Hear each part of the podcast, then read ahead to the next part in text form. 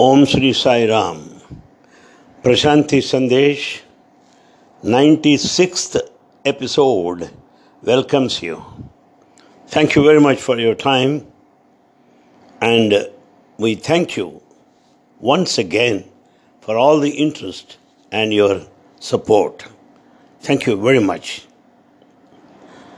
one thing has to be very very clear all the progress today in the name of science, technology, space sciences, computer sciences, all of them, in a way or other, deal with the outer world or exterior, all that we see around, exterior you would like to investigate everything that is possible, experiment, and make use of it for the benefit of mankind in providing comfort and luxury. So, science and technology indeed contributed a lot. At the same time, it is the exploration of the exterior. Whereas just the opposite is the spirituality. Spirituality is an experience of the inner world or interior. That does not mean the outer and the inner are different or opposite. No. They are two sides of the same coin. They're inseparable. Each has got its own contribution for our welfare and well being. This is very clear and to be understood by everyone because scientists, in the name of materialism, may oppose spirituality. Spirituality, in the name of inner experience, may totally deny science technology. Is not our intention, no. Both contribute to our progress and advancement. This is noticed in the whole of the history of mankind. and to put it in a different way, head is the center of science technology, all that related to the outer world, head. Whereas heart is the center of, for spiritual experience. All that we experience within is because of the heart. So the head is of science and technology, while the heart is for spiritual experience. Well, what happens is this right from our childhood, we are taught in such a way that we lose our heart and all of the energy moves towards our head. In other words, the heart is ignored. So, I would rather suggest there should be harmony between the head and the heart. None of the two should dominate the other. And then it is uh, also evident the heart is not for any distraction. No. It never supports any destructive method. And the heart is the center of all values. And heart will never be in service of death, no. Because heart is life. It beats for life then we may also consider the other aspect. The whole show in the society, its civilization, is entirely due to the head. The head runs the show in society. So, this is the difference between the head and the heart. One takes care of science and technology, the other takes care of life in general and the inner spiritual experience. This, in a broad way, we can understand the uh, difference between the two areas of our activity.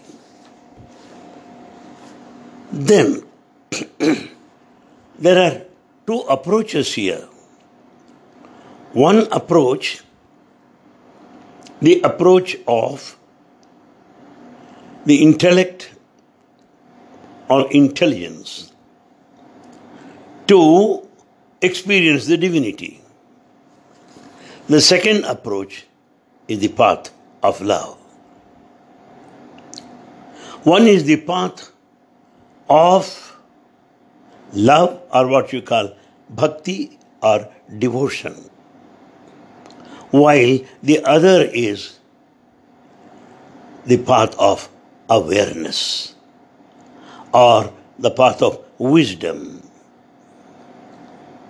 Therefore, these are the two paths. I remember. Therefore, these are the two paths. I remember.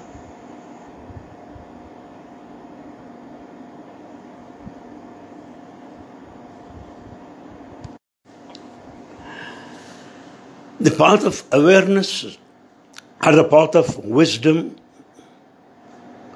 which is rather related to intellect and our intelligence, may be called Jnana Yoga, or the path of wisdom. Thus, there are two paths in front of us. One is Jnana Yoga, the path of wisdom, the path of awareness. The second, that of Bhakti, Bhakti Yoga, the path of devotion or the path of love. To realize, to experience the divinity. And I would rather share with you a few points relating to these two areas. Actually speaking, awareness awareness comes on its own account on its own account it's a really a very beautiful way and the most innocent way. Why I call it? Because it is our true nature. It's our true nature and it's what we are actually. It's a lovely path and a path that is really enjoyable as we make our journey along the lakes, rivers, greenery, and all that. Thus, the path of awareness, though rather tough, it is, uh, it is rather arduous to face it. But it is unmanageable to many people to get back into their hearts. So the Jnana Yoga, though it charms you, it allures you, it attracts you, it is arduous and a tough job. It is not given to everybody. That is what Jnana Yoga is. While the other one is Bhakti Yoga or the path of devotion. This is, or the path of love for that matter. It is heartfelt experience. And as one is in pure love, he forgets all about awareness. Because, as I said earlier, it comes on its own account. When devotion comes to a pinnacle or climax, awareness follows automatically. No separate attempt is needed. Rather, I can also put it this way each step of love will bring its own awareness. Every step. And such a love is supreme, the divine love, pure love. It's quite different from ordinary worldly love. Ordinary worldly love, we say, oh, it's oh, the, the, falling in love. Yes, one falls in love with the other. It is falling in love. But in this case, a pure love, a divine love, a heartfelt love, which forgets anything to do with awareness, is what we call rising in love. Is not falling in love, is rising in love. Naturally, awareness follows every step as we move along the path of love or devotion or prema yoga or bhakti yoga. However, there's one condition here. In the path of devotion, one should see that he is egoless. There should not be any effort or attempt to dominate anyone. Finally, the path of love demands you to be nobody. You don't expect to be somebody. You are nobody. Self effacement. But whereas the ordinary love, the worldly love that uh, we see and we experience for ourselves is a kind of greed. Greed, that's all. Therefore, love in true spirit has to be understood. I know Swami many times telling that though many speak of love, they don't know what true love is. But at the same time, Swami speaks of love as the path towards the divine, which is a shortcut way, a most natural way. Because love is, is innate, inborn.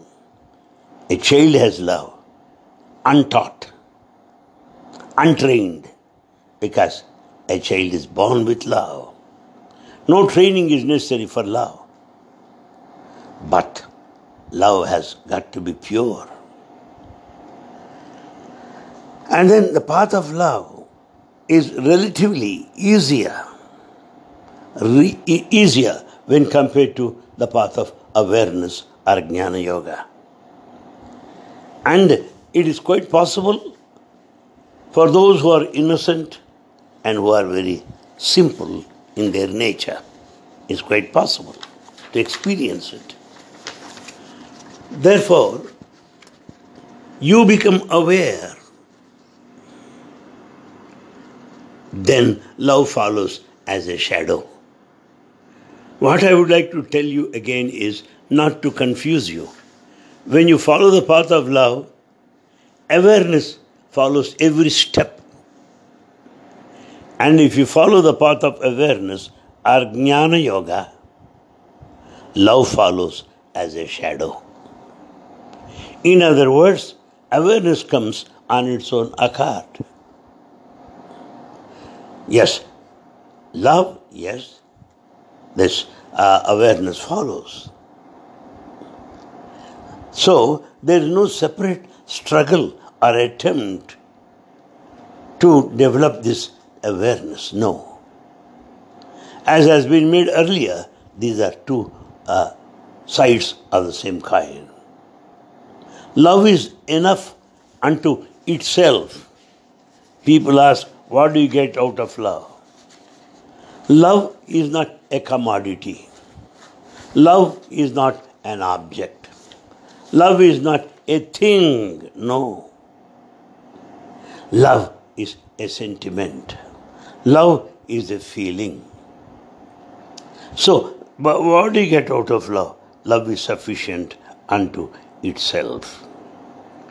But in this world, where cunning, cleverness, cruelty dominate, when the heart is crushed and exploited,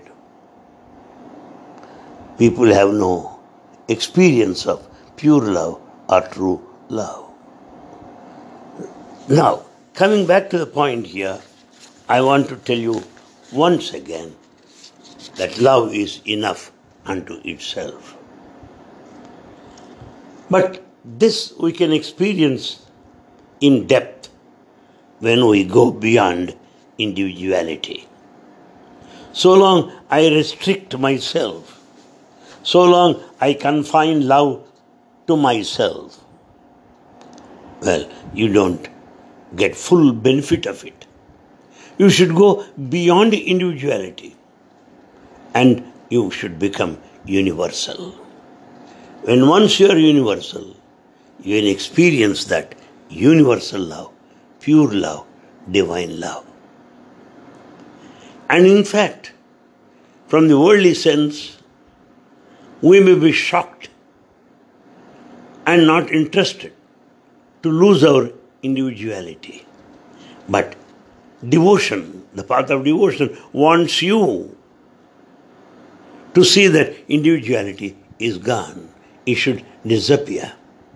And we should enjoy the disappearance of individuality.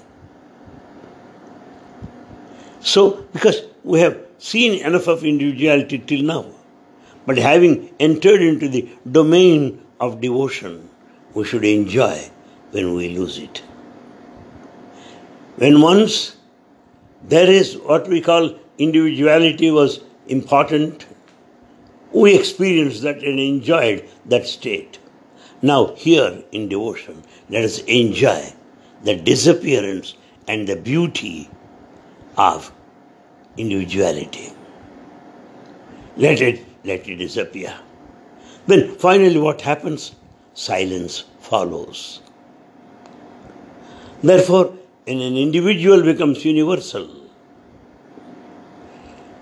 individuality is gone and silence settles in him.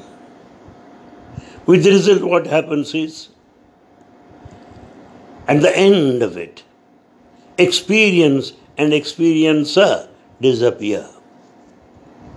Because both being one.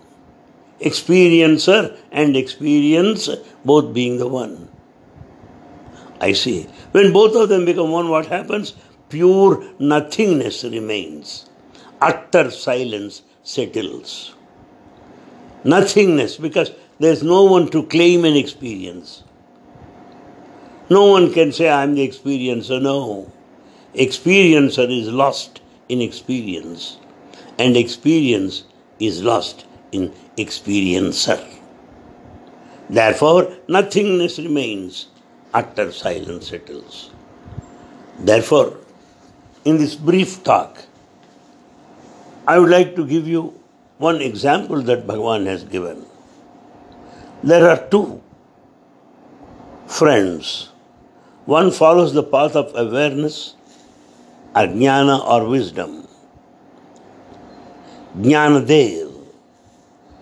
There is another one who follows the path of devotion, the path of love. Namadev. Namadev and Jnanadev are two friends. Well, they're going from place to place. It so happened one day they had to pass through a thick forest. Both the friends felt, felt very thirsty. They could not find water anywhere in the vicinity. Somehow they could locate a well at one spot. But the water is beneath. It is so deep. The well is so deep and the water is quite beneath. How to get that water out. How to quench their thirst, that is the problem. So the man of wisdom, Jnana Yogi, man of awareness, because of his knowledge, expertise, and intensive sadhana, he could transform himself into a bird get into the well. Go deep into the well to, to drink water and quench the thirst. Whereas the man, the other friend, the man of love, pure love, Namadev, path of devotion, he went on praying, Oh God, I cannot transform myself into a bird or anything like that. I cannot go deep into the well and quench my thirst. What am I to do? My Lord, you should come to my rescue. Namadev went on praying like that. Suddenly, what happens? The water from beneath started coming up like a fountain so that Namadev could drink and quench his thirst. In the meantime, that Jnanadev, man of wisdom, went depth into the depth of the well, quenched thirst, and tried to come out of the well. Because he has already taken the form of a bird. As he was trying to come out of the well, the body got hit by the thorny bushes there. All the thorns have gone into the body. And the bird somehow managed to come out with all the blood, heavy bleeding. This is the difference between Jnana Yoga and Bhakti Yoga. Jnana Yoga is so serious, strenuous, full of effort. Like Jnanadev, who has taken the form of a bird, gone deep into the well, could quench the thirst, and coming out, he came heavily bleeding because he was hurt by the thorny bushes. Whereas this Namadev, man of devotion, only prayed to the Lord. The water beneath came out like a fountain. This is an easier path, the path of love or devotion. So that does not mean the man of the man of devotion has no awareness. It follows him like a shadow. It does not mean the man of wisdom has no taste of love. No, the taste automatically follows him. So they go together. But we should understand which step is easy for us, which step is quite simple for all of us to adopt. Therefore, bhakti or devotion or path of love, as adopted by Namadev, is quite approachable and easy to every one of us. Sai Ram, thank you.